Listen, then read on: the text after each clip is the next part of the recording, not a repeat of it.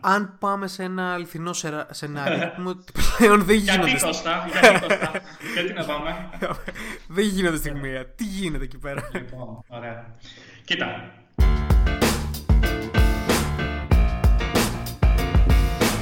Καλώς ήρθατε σε ακόμα ένα επεισόδιο του Devastation Podcast. Αφιερωμένος στους developers και στους φίλους που αναζητούν τη γνώση.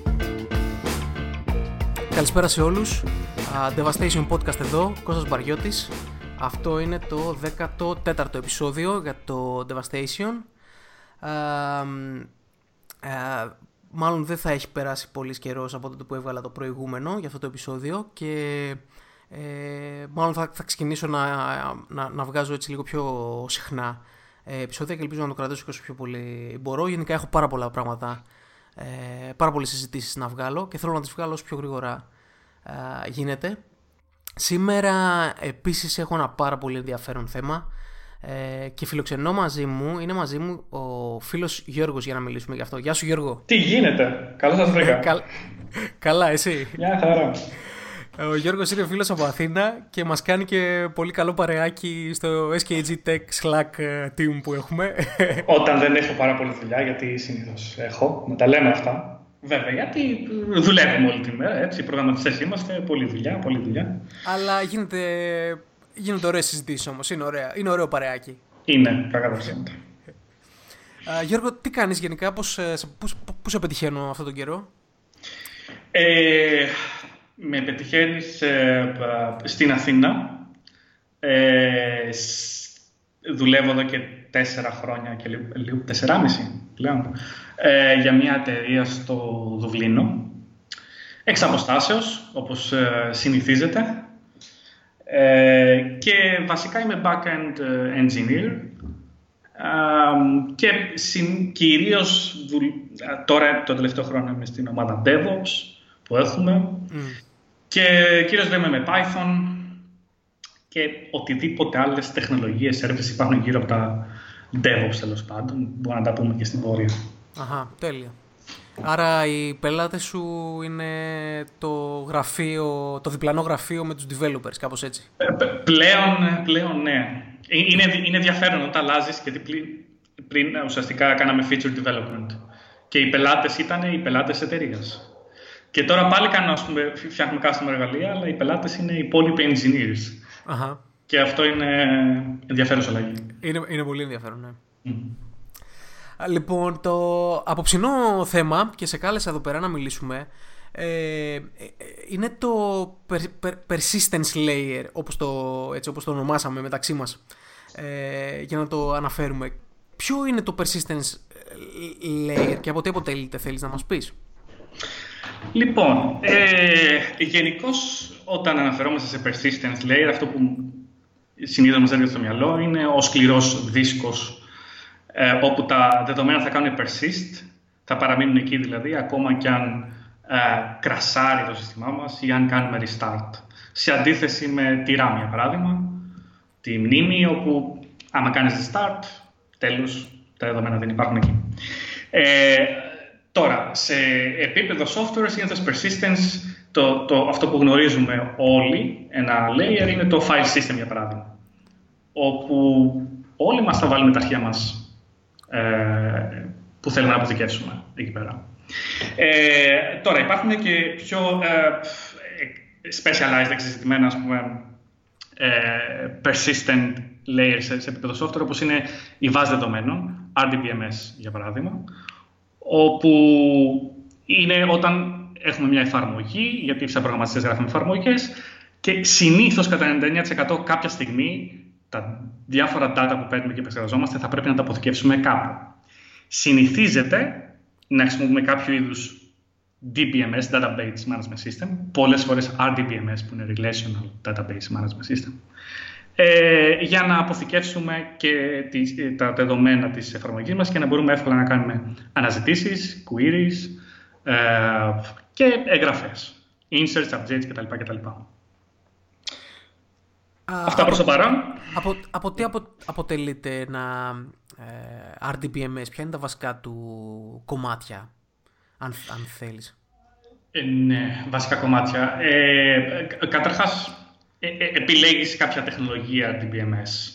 Ε, για παράδειγμα, εγώ κιόλας είχα ξεκινήσει πριν από πολλά χρόνια με Oracle, από τις πιο γνωστές commercial βάσεις. Ε, τώρα σε open source ε, ας πούμε, εκδόσεις μπορείς να χρησιμοποιήσεις MySQL ή MySQL που τη λένε και PostgreSQL. Η κάθε μία από αυτές τέλος πάντων είναι σχετικά παρόμοιες τουλάχιστον στα διάφορα concepts που μεταχειρίζονται. Ε, για παράδειγμα, έχουν την έννοια του SQL που ναι, τώρα τι σημαίνει το static, είναι structured ένα, query language. Ένα query language, ναι, προκειμένου ναι. να κάνεις traverse τα δεδομένα σου. Α, access μάλλον. Ναι. ναι. Query, insert, update, delete κτλ. Ε, τα οποία συνήθως δηλαδή, το, το, υπάρχει ένα, ένα στάνταρ πίσω από όλα αυτά, τα οποία υπακούν. Ε, θα συζητήσουμε αργότερα αν αυτό είναι interchangeable και αν μπορείς να πας από τη μία βάση στην άλλη. Δεν είναι ακριβώς έτσι τα πράγματα, uh-huh. δηλαδή ανά πάσα στιγμή. Ε, και από εκεί πέρα τώρα κάθε βάση έχει την έννοια ας πούμε, των tables, τα οποία στο, ουσιαστικά είναι το, όταν λέμε DBMS σημαίνει relational, το relation στο database theory σημαίνει table και όχι relationship, όπως καμιά φορά θα ακούσεις να τους ξεφεύγει κάποιος και να λένε δεν είναι relationship, είναι relation και σημαίνει table, είναι αυτό που λέμε table πίνακας. Uh-huh. Ε, το κάθε table αποτελείται από columns, ε, στήλες, όπου ουσιαστικά είναι attributes τα οποία είναι, αντιπροσωπεύουν μια οντότητα. Δηλαδή έχουμε το employees table, για παράδειγμα, όπου υπάρχουν columns τα οποία μπορεί να είναι first name, last name, age, salary για κάθε row, για το κάθε employee. Οπότε ουσιαστικά ε, έτσι χωρίζουμε τις οντότητες. Ε, από εκεί και πέρα εντάξει, υπάρχουν και άλλα ε, ε facilities που σου δίνει όπως είναι τα constraints, το foreign key, η, unique, η uniqueness key, ε, indexes, transactions, τα οποία μπορούμε να τα πούμε και παρακάτω, δεν ξέρω αν θες να τα αναφέρω τώρα, γιατί είναι... Transactions. Transactions, ναι. Ε, αυτό τώρα είναι συνήθως τα, τα RTBMS σου παρέχουν κάτι που το λέμε ACID, ACID, το οποίο είναι ένα ακρόνιμο, το οποίο ουσιαστικά σημαίνει το A είναι το Atomic. Uh, atomic σημαίνει, είναι πάρα πολύ σημαντικό σαν concept στις βάσεις, διότι ουσιαστικά σημαίνει ότι πες ότι έχω να κάνω ε, τρία operations και πρέπει να γίνουν και τα τρία αυτά μαζί, σου εγγυάται βάση ότι θα γίνουν atomically από την άποψη ότι ή θα γίνουν και τα τρία μαζί, όπως έχεις ορίσει, ή δεν θα γίνει Δεν, ξέρεις, δεν θα υπάρχει κάποιο midway, κάποιο inconsistency, ότι θα γίνει μόνο το ένα, μετά μπορεί να κρασάρει και να μην γίνει το υπόλοιπο. Ή θα γίνουν όλα, ή θα, δεν θα γίνει τίποτα. Ε, μετά την, έχουμε το consistency, το οποίο το consistency εντάξει, αναφέρεται στα, α, στα διάφορα guarantees που σου δίνει το, η βάση, όπως για παράδειγμα βάζεις ουσιαστικά με τα foreign keys και τα unique keys ουσιαστικά και σε, βο... και σε βοηθάει ε, μέσα στη βάση σου και σου εγγυάται ότι, σου εγγυάται ότι ξέρεις, μετά από κάθε operation αυτά θα συνεχίσουν να υπάρχουν αυτά τα, τα guarantees. Uh-huh. Ε, το I, μετά έχουμε το I. I είναι isolation, το οποίο αυτό τώρα είναι, είναι λίγο δύσκολο concept και έχει να κάνει με τα transactions και έχει ουσιαστικά να κάνει με το, με το visibility του κάθε transaction, δηλαδή ποιο state της βάσης βλέπει το κάθε transaction που, το κάθε transaction που γίνεται.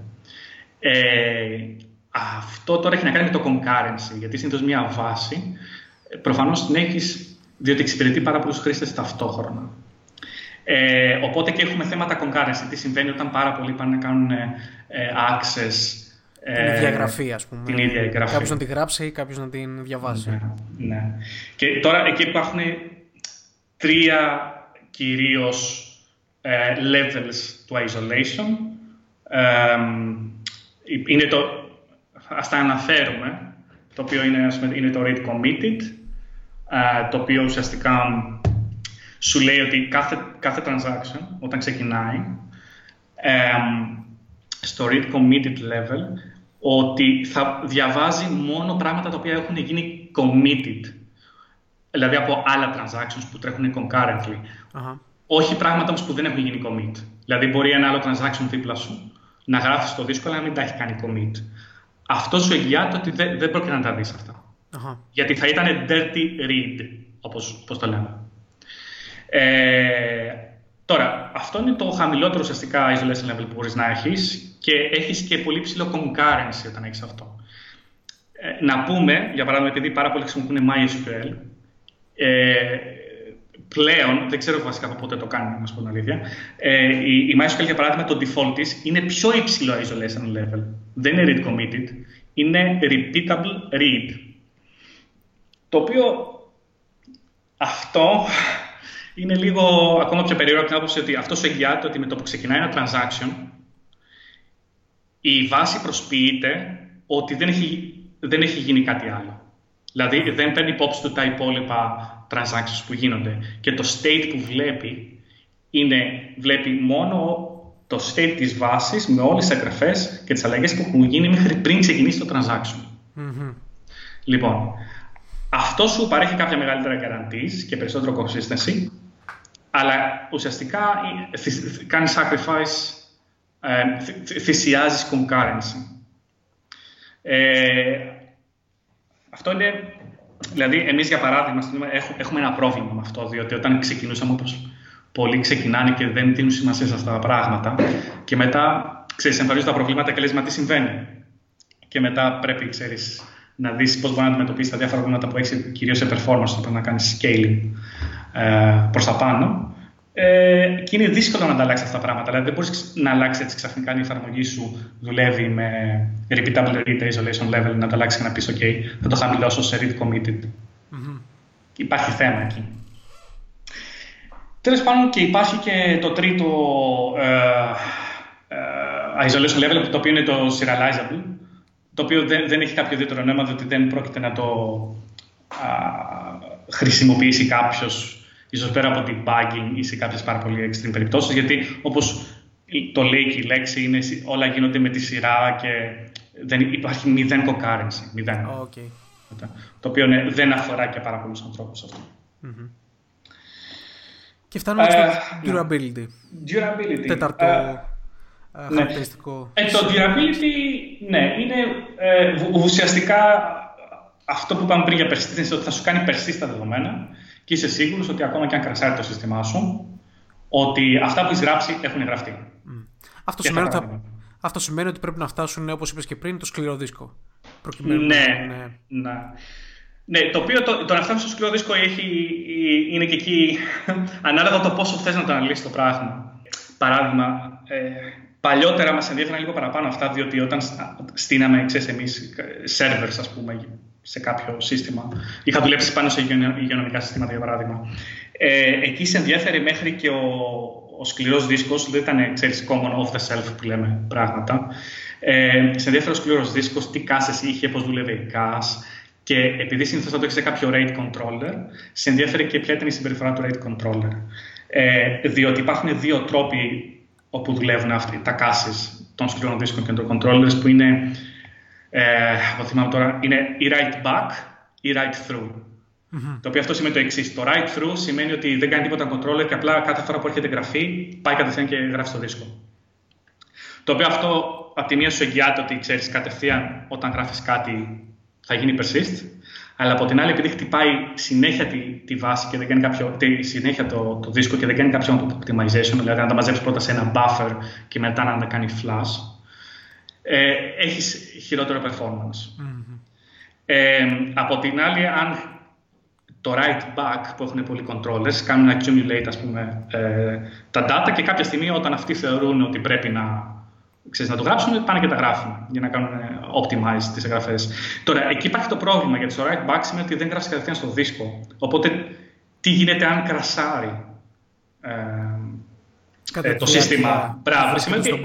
Buffer. Ναι, ε, εσύ νομίζεις ότι έχει κάνει commit, για παράδειγμα, και άρα έχουν αυτά τα data, αλλά γίνεται crash, ο controller δεν έχει, δεν έχει κάνει flash τα δεδομένα και boop, έχασε τα δεδομένα. Uh-huh. Λοιπόν, οπότε εκεί, ας πούμε, σε πιο ε, commercial, δηλαδή για server συστήματα, εκεί ας πούμε οι controllers μπορεί να, έχουν, να είναι battery backed, ας πούμε, και να έχουν μπαταρία ώστε να μην ε, χάσει δεδομένα. Ε, Τώρα... Και ο cast του σκληρού όμως πάλι στο σκληρό δεν είναι. Οπότε αν... η, ναι. Τώρα, ε, υπάρχει η, η κάθε επίπεδο σκληρού και υπάρχει ε, ε, και κάθε επίπεδο controller. Τώρα, ακόμα και στο σκληρός συνήθως θα κάνεις. Δηλαδή, υπάρχει τρόπος να, ε, να δεις ποιο είναι το, setting, το setting του σκληρού, δηλαδή αν είναι right back ή right through και μπορεί να το αλλάξει αυτό το πράγμα. Uh-huh. Ε, άλλο πράγμα, παρόμοιο είναι για παράδειγμα ότι στα file system, file system που χρησιμοποιείς, ε, πλέον τα περισσότερα έχουν journaling. Okay, όπως το, ας μιλήσουμε για Linux, δηλαδή το, το ext4 ας πούμε.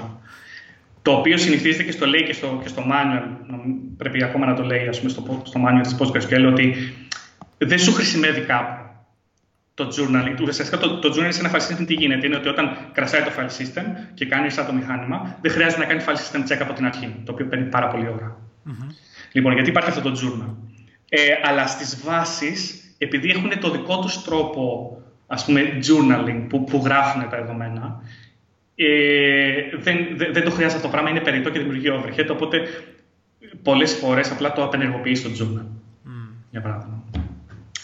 Ε, ε, ναι. ο, πολύ, πολύ ενδιαφέρον. Ε, είναι, είναι αυτά πράγματα που πιστεύεις κάποιος ε, που ασχολείται με την συντήρηση μιας βάσης θα χρειαστεί να ε,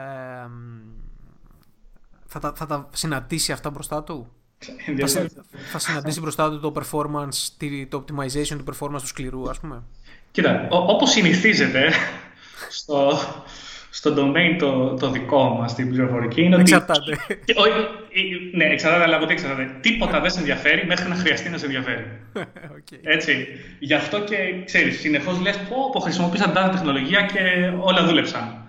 Ε, ναι, άμα θες να φτιάξεις ένα to-do application, ό,τι και να χρησιμοποιήσεις, είτε το κάνεις σε assembly, είτε το κάνεις σε Python, είτε το κάνεις στο τάδε JavaScript framework ή στο άλλο. Εσύ τα ξέρεις καλύτερα αυτά. Ε, ένα prototype θα το φτιάξεις. Λοιπόν, οπότε τα προβλήματα εμφανίζονται όταν ξέρεις, ε, έχεις ε, fail σκληρούς, όταν κρασάρουν πράγματα, όταν θες να κάνεις scale και το performance, ας πούμε, βλέπεις ότι δεν είναι καλό. Εκεί είναι εκ των πραγμάτων πρέπει να τα μάθεις αυτά. Δεκτό, δεκτό.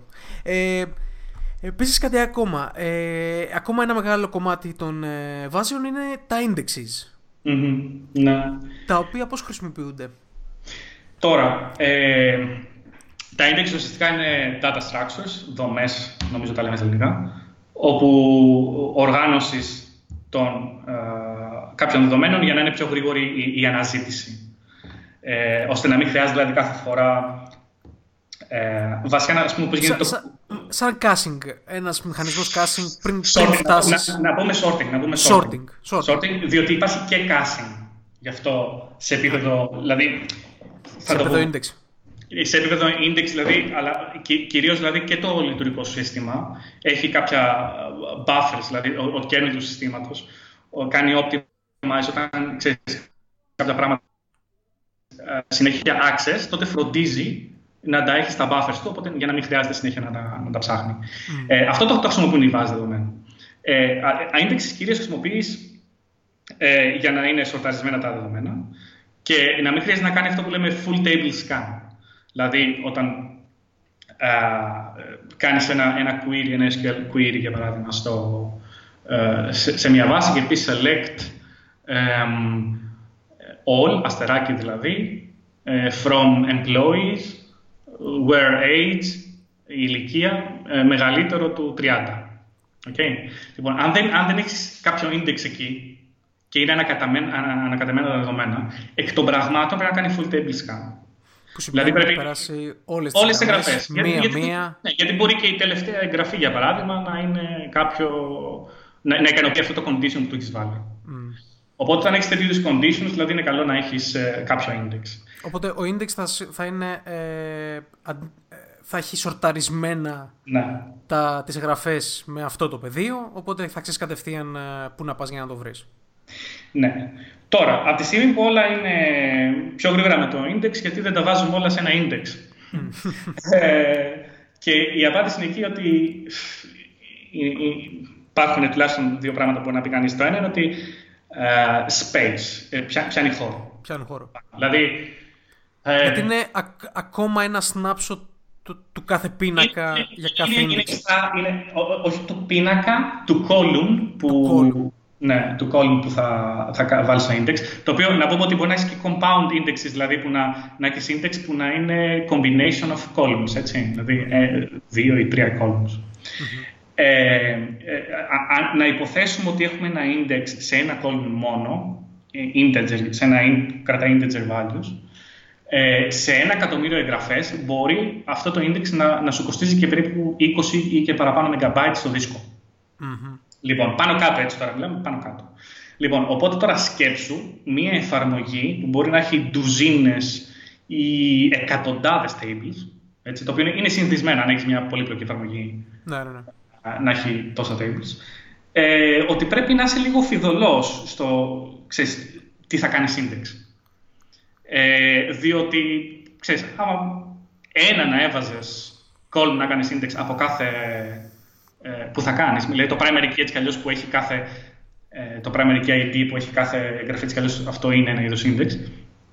Ε, καταλαβαίνεις εκ των πραγμάτων ότι είναι ένα μεγάλο ποσοστό του, του storage που καταναλώνει η βάση σου. Uh-huh. Επίσης, άλλο ένα πράγμα είναι ότι στα index έχεις πολύ γρήγορη αναζήτηση αλλά είναι πιο αργές πλέον οι εγγραφές σου, διότι η βάση πρέπει να κάνει maintain αυτό το index καθώς αλλάζει όταν γίνεται write. Ε, αυτό επηρεάζει κιόλας ε, και όταν θες να κάνεις και online migrations, τα οποία θα τα πούμε είναι αμέσως μετά. Είναι αμέσως. Ναι. Ε, το άλλο πράγμα είναι, είναι και ότι δεν ε, θες τα index σου να, να μπορούν να χωράνε στη μνήμη. Έτσι, να μην χρειάζεται να, να, να, να πάει στη, στο σκληρό δίσκο για να ψάξει, διότι είναι κοστοβόρο. Ε, οπότε, ξέρεις, ε, πρέπει να είσαι προσεκτικός όταν κάνεις index και για το πώς επιλέγεις να κάνεις, τι θα κάνεις index, πρέπει να ξέρεις πολύ καλά την εφαρμογή σου, τα workflows, τα queries που γινονται ε, και τέλος πάντων συνεχώς να, να, να, να κοιτάς, δηλαδή να κάνεις μια ενδοσκόπηση στη βάση σου για το κάθε query που έχεις, μπορεί να νομίζεις ότι γίνεται με αυτόν τον τρόπο και ότι ακουμπάει το τάδε, χρησιμοποιεί το τάδε index για να σου φέρει ε, κάποια δόμενα πίσω, αλλά να μην συμβαίνει αυτό στην πραγματικότητα. Οπότε είναι τα queries σου, άμα θες να είσαι σωστός και σε ενδιαφέρει το performance, που όταν αρχίζεις να σε ενδιαφέρει το performance θα το κάνεις αυτό το πράγμα, σε όλα τα, τα queries θα, θα χρειαστεί να κάνεις explain για παράδειγμα, που είναι το πιο απλό πράγμα που κάνεις, το οποίο explain σου εξηγεί το τι κάνει ο, ο query planner της βάσης. Είναι, είναι εκείνο το output που δεν καταλαβαίνει, δεν καταλαβαίνει ποτέ κανείς τι εξηγεί και πρέπει... Στις, αρχές ναι, στις αρχές πρέπει, ναι. Πρέπει να αναλύσεις με, με ναι. λέξη, λέξη, λέξη προς λέξη. Ξέρεις τι, ένα, ένα απλό ε, τέτοιο είναι ότι αυτό που σε ενδιαφέρει είναι δεν θες να δεις το sex scan, νομίζω θα το δεις, που σημαίνει table sequential scan, που σημαίνει ότι ξέρεις, ψάχνει όλο το table. Όταν το δεις αυτό... Δεν χρησιμοποιεί index. Ναι. Δεν έχει χρησιμοποιήσει κάποιο index. Αυτό είναι το ένα.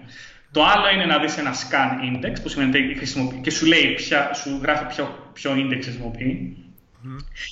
Το ακόμα καλύτερο είναι να δεις scan only index που σημαίνει ότι δεν χρειάστηκε να πάει στο table γιατί πήρε η πληροφορία που είχε το, το index, το value ήταν αρκετά για να σου ικανοποιήσει το query. Δεν χρειαζόταν να, να πάει και πίσω στο table να φέρει και υπόλοιπα values. Mm-hmm. Ε, Λοιπόν, ε, κράτα, κράτα, ε, Γιώργο, κράτα αυτή τη σκέψη σου να την αναφέρουμε μετά στο, στο scaling. Ε, πάμε στο επόμενο θέμα, το οποίο είναι το, όπως ανέφερες και πριν, τα migrations. Ε, όπου είναι, τι εννοούμε, έχουμε στήσει την ε, βάση μας, πάμε όλα καλά, ε, κάποια στιγμή θέλουμε το, το email να το κάνουμε από string 32 string 64 επειδή αλλάξανε τα, τα requirements. τι, γίνεται, τι γίνεται εκεί; Λοιπόν, υπάρχουν τώρα δύο προβλήματα εκεί. Το ένα είναι το που δεν θα μιλήσουμε καθόλου, το οποίο είναι το όταν, όχι, όταν κάνεις update την εφαρμογή σου. Το οποίο ας το προσπεράσουμε, δηλαδή το software μόνο, τον κωδικά σου, έχεις αλλάξει το κωδικά σου. Ε, το οποίο εκεί, αν θες να κάνεις online πραγματικά να μην χάσεις ούτε ένα request κτλ. κτλ υπάρχει μια ολόκληρη διαδικασία.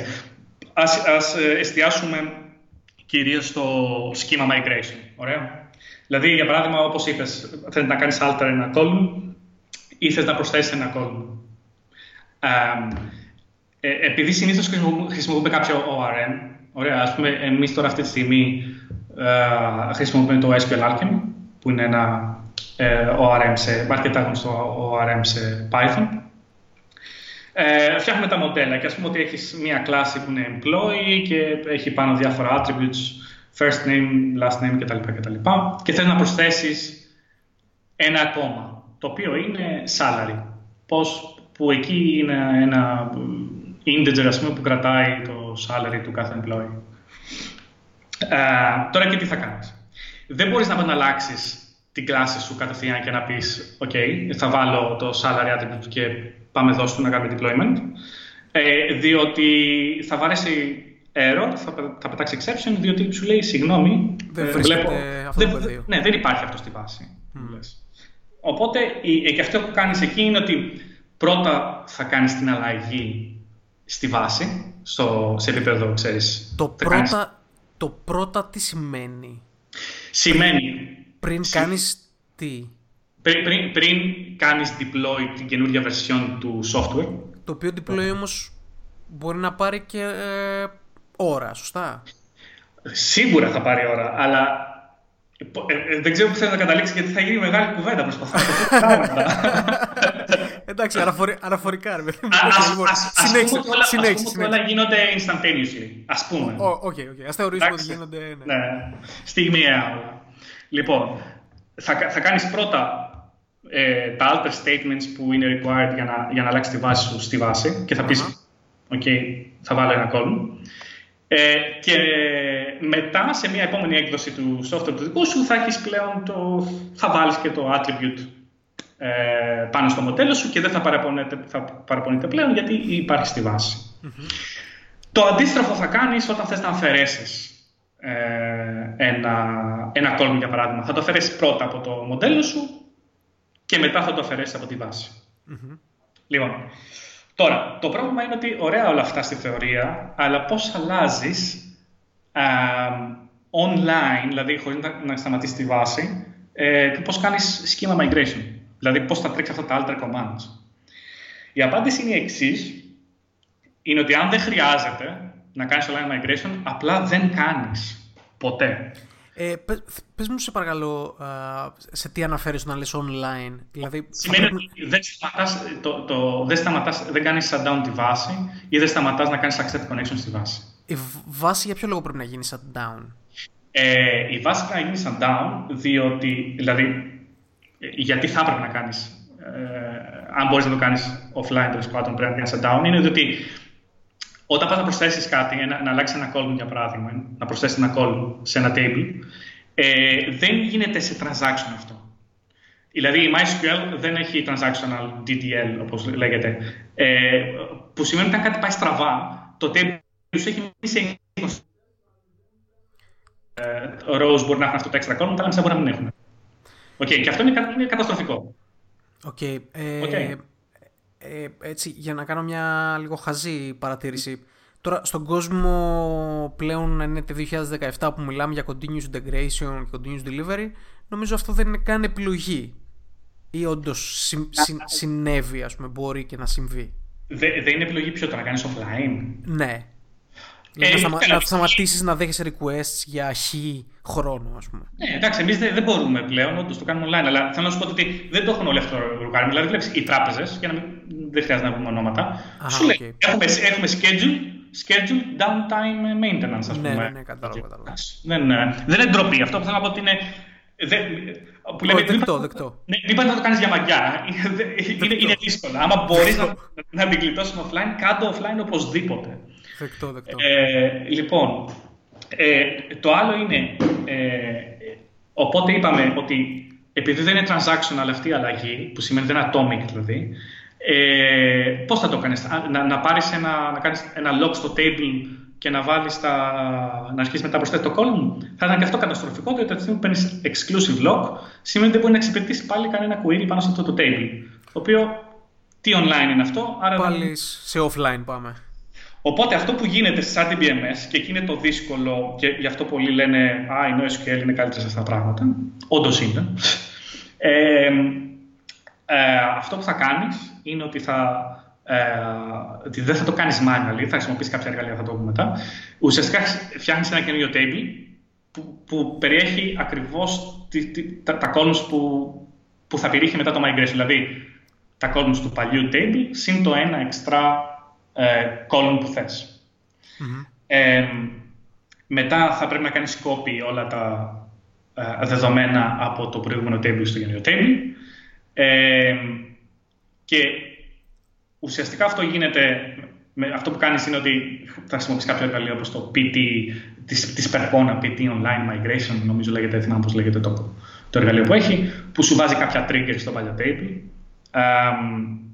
Ε, και ουσιαστικά οτιδήποτε καινούριο ε, command έρχεται ή insert και update έρχεται πηγαίνει στο καινούριο table και παράλληλα κάνει και copy τα παλιά ε, δεδομένα στο καινούριο table. Και όταν πλέον το καινούριο table έχει όλα τα πράγματα, υπάρχει το cut-off point, όπου γίνεται renamed από το new name στο, στο παλιό table και αυτό επειδή είναι atomic operation, αυτό μπορεί να το κάνει guarantee MySQL ότι είναι atomic, ε, ξέρεις ότι δεν πρόκειται να υπάρχει κάποιο πρόβλημα και δεν πρόκειται να χάσει δεδομένα.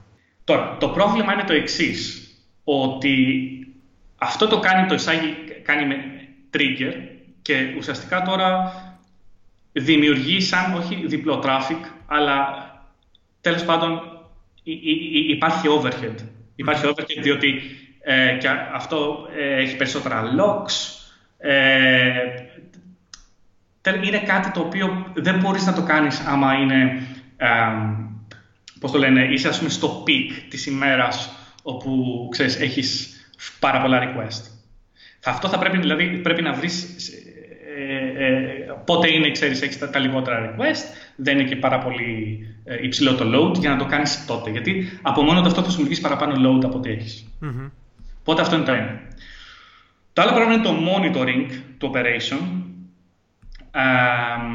το, τα, δεν υπάρχουν τα κατάλληλα εργαλεία. Το καλό είναι ότι η MariaDB, για όσους χρησιμοποιούν, ε, πλέον αυτά τα έχει, ε, είναι, είναι built-in, δηλαδή δεν χρειάζεται κάποια έξτρα εργαλεία της Percona. Το έχει built-in ε, αυτό το πράγμα. Ε, και μπορείς, σου έχει έναν τρόπο, το να κάνεις ένα query σε ένα table και σου, σου, σου, σου λέει πόσο percentage, ας πούμε, είναι έτοιμο, ε, έχει γίνει migrate.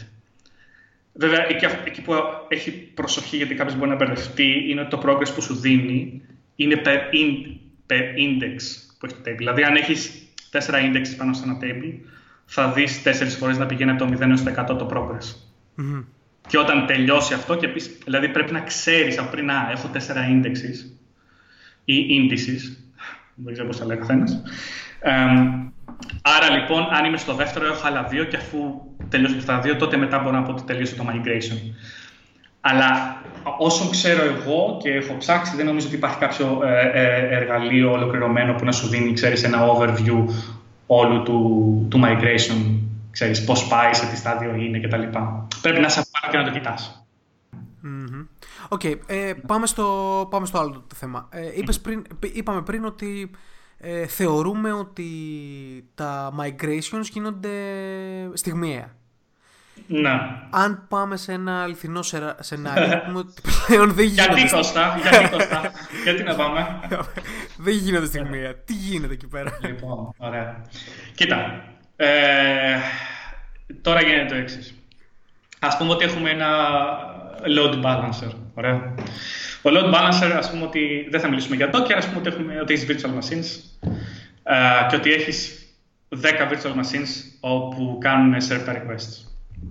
Έχεις μία βάση, τουλάχιστον μία βάση που κάνεις write. Εντάξει. Λοιπόν, και όλα, όλα αυτά μιλάνε τώρα τα, τα virtual machines με, με μία βάση κεντρική. Όταν θα πας να κάνεις το deployment, όπως είπες, τίποτα δεν γίνεται στη μία. Δεν μπορείς ξαφνικά να, να αντικαταστήσεις αυτά τα 10 virtual machines με 10 διαφορετικά τα οποία έχουν ε, την καινούργια έκδοση του, της εφαρμογής σου. Έτσι. Αυτό που θα κάνεις είναι ότι ε, ένα προς ένα θα, θα αντικαταστήσεις τα instances. Ε, όπου αυτό τώρα τι σημαίνει, ουσιαστικά, πρακτικά αυτό που γίνεται είναι ότι ε, πας και κάνεις drain τα connections από το κάθε ε, μηχάνημα, δηλαδή του λες ότι ξέρεις, δεν κάνεις accept καινούργια connections, διαχειρίσου αυτά που έχεις και μετά σταμάτα. Okay, και το κάνεις decommission, ας πούμε, το, το, το μηχάνημα, ας πούμε. Ε, και το κάνεις αυτό ένα-ένα, κάνεις drain τα connections, βάζεις την καινούρια ή το καινούριο virtual machine, τέλος πάντων, το, το καινούριο μηχάνημα με την καινούργια εφαρμογή και το βάζεις στο pool ε, του load balancer. Και αρχίζεις και το κάνεις αυτό μέχρι να τα αντικαταστήσεις όλα. Αλλά φυσικά το πρόβλημα εκεί είναι ότι βρίσκεσαι σε αυτό που λέμε mixed state. Διότι για αρκετά δευτερόλεπτα, ίσως και λεπτά, ανάλογα με το, ξέρεις, πώς κάνεις replace και πώς ενίστασαι ακριβώς, ναι, σημαίνει ότι θα βρεθείς να έχεις ε, ταυτόχρονα δύο διαφορετικές εκδόσεις του, της εφαρμογής σου. Να παίζουν ταυτόχρονα. Όπου αυτό δεν υπάρχει κάποιος τρόπος απλά να ξέρεις με ένα μαγικό ραβδί να του πεις εξαφανίσου δεν πρόβλημα. Ε, ο, ο τρόπος είναι ότι πρέπει η, εφαρμογή σου να είναι aware αυτού του πράγματος. Δηλαδή, για παράδειγμα, ε, θα πας να βάλεις όταν θα πάει να βγάλεις ε, τη, τη, τη, την καινούργια εφαρμογή όπου κάνει κάποιο processing στα δεδομένα, το οποίο αυτό θες να αλλάξει. Ή θες, ας πούμε, να, έχεις ένα JSON, για παράδειγμα, έχεις ένα ε, var, οτιδήποτε, ένα text field το οποίο μέσα έχει JSON, το οποίο έχει ένα structure, το οποίο αυτό αποφασίζεις εσύ ότι θες να αλλάξει για κάποιο λόγο. Αυτό ε, ε πρέπει να το κάνεις με τέτοιο τρόπο, ώστε να είναι compatible και με την παλιά έκδοση και με την καινούργια έκδοση. Οκ. Άρα, επειδή αναφέραμε πριν ότι ο, προσπαθήσεις να γράφεις τον κώδικα σου όσο γίνεται πιο oblivious, ναι. πλέον σταματάει να είναι oblivious και είναι, ε, ε. έχει μία γνώση του ο, σίγουρα, αν, αν εννοούσε αυτό, σίγουρα. Μπορεί και να ε, μου έρθει το version 1, μπορεί να μου έρθει και το version 2. Εντάξει. Εγώ θα πρέπει να είμαι έτοιμος ναι. να διαχειριστώ και τα δύο. Ναι, ναι. Εγώ κατάλαβα άλλο πράγμα. Ε, κατάλαβα να έχεις ένα extra ε, column που είναι το version και να έχεις το version 1, 2, 3, το οποίο είναι version. Όχι, όχι, όχι. Εντάξει. Γιατί αυτό, γι' αυτό είπα για optimistic currency, γιατί εκεί μπορεί να το δει αυτό το πράγμα. Okay. Αχα, okay. ναι. Δεν το κατάλαβα και εγώ αυτό. Ναι. Λοιπόν, εκεί είναι σίγουρα. Δηλαδή, δεν γίνεται. Δηλαδή, γι' αυτό ε, συνήθως όταν κάνεις τέτοια online πράγματα, έχεις και αυτό που λέμε multi-stage releases. Δηλαδή, όταν, όταν πας από την έκδοση 1,2 στον 1,3 του, της, της εφαρμογής σου, δεν, συνήθως όταν έχεις αλλάζεις κυρίως και πράγματα στο, στο, στο σχήμα της βάσης σου, δεν το κάνεις ένα release. Μπορεί να έχεις δύο releases, τρία releases, για, για, ώστε να προετοιμάσει δηλαδή, ε, ξέρεις, το, το, το κωδικά σου να είναι έτοιμος για αυτές τις αλλαγές. Mm-hmm. Οπότε είναι, πρέπει να είναι aware αυτών των αλλαγών, όχι oblivious. Γιατί θα υπάρχει αυτό το mixed state το οποίο δεν υπάρχει κάποια λύση μαγική. Mm. Ή generic, τέλος πάντων. Τέλεια Γιώργο, λοιπόν νομίζω φτάνουμε και τον ε, χρόνο μας, το, το deadline μας. Ε, έτσι τελευταία ερώτηση θα ήθελα, ε, ανέφερες πριν πάρα πολύ ωραία για την, ε, το explain και πώς θα πρέπει σιγά σιγά να αρχίσουμε να βλέπουμε ένα προς ένα τα queries μας, το τι κάνουν, πώς χρησιμοποιούνται κλπ. κλπ.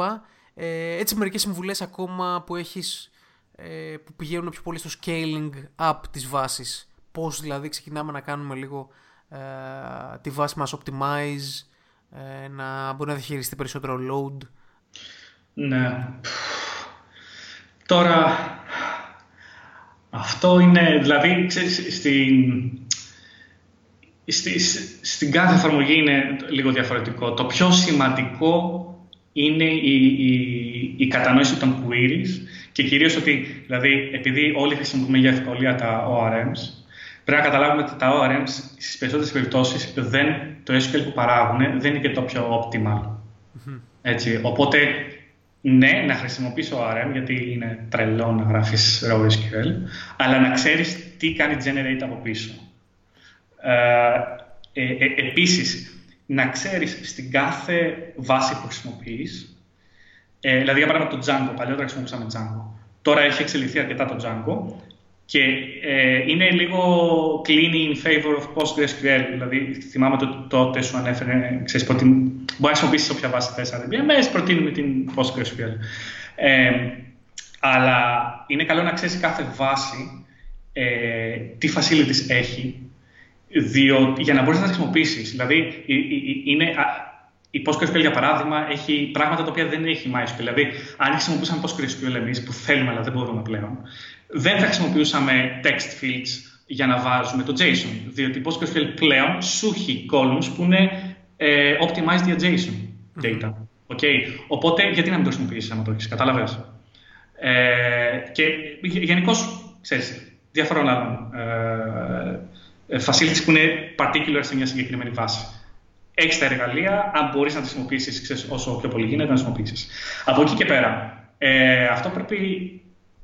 Άλλο πράγμα. Άμα χρησιμοποιήσεις MySQL, ένα, ένα rule of thumb θα λέγα εγώ, εάν δεν είσαι σίγουρος ότι είναι το transaction το isolation, μην έχεις το default της MySQL, γιατί απλά είναι βλακεία. Το repeatable read, το οποίο μέχρι και η υπερκόνα, άμα διαβάσεις άρθρα που είναι ειδική στη MySQL και σου λένε ότι είναι, είναι υπερβολικό. Δεν, δεν, ειδικά για web, web app εφαρμογέ που δεν έχεις very high throughput και concurrency, το read committed είναι good enough. Mm-hmm. Και είναι τόση τεράστια η, διαφορά, η, η διαφορά στο performance, τόση τεράστια, ε, και θα έχεις λιγότερα deadlocks και timeouts.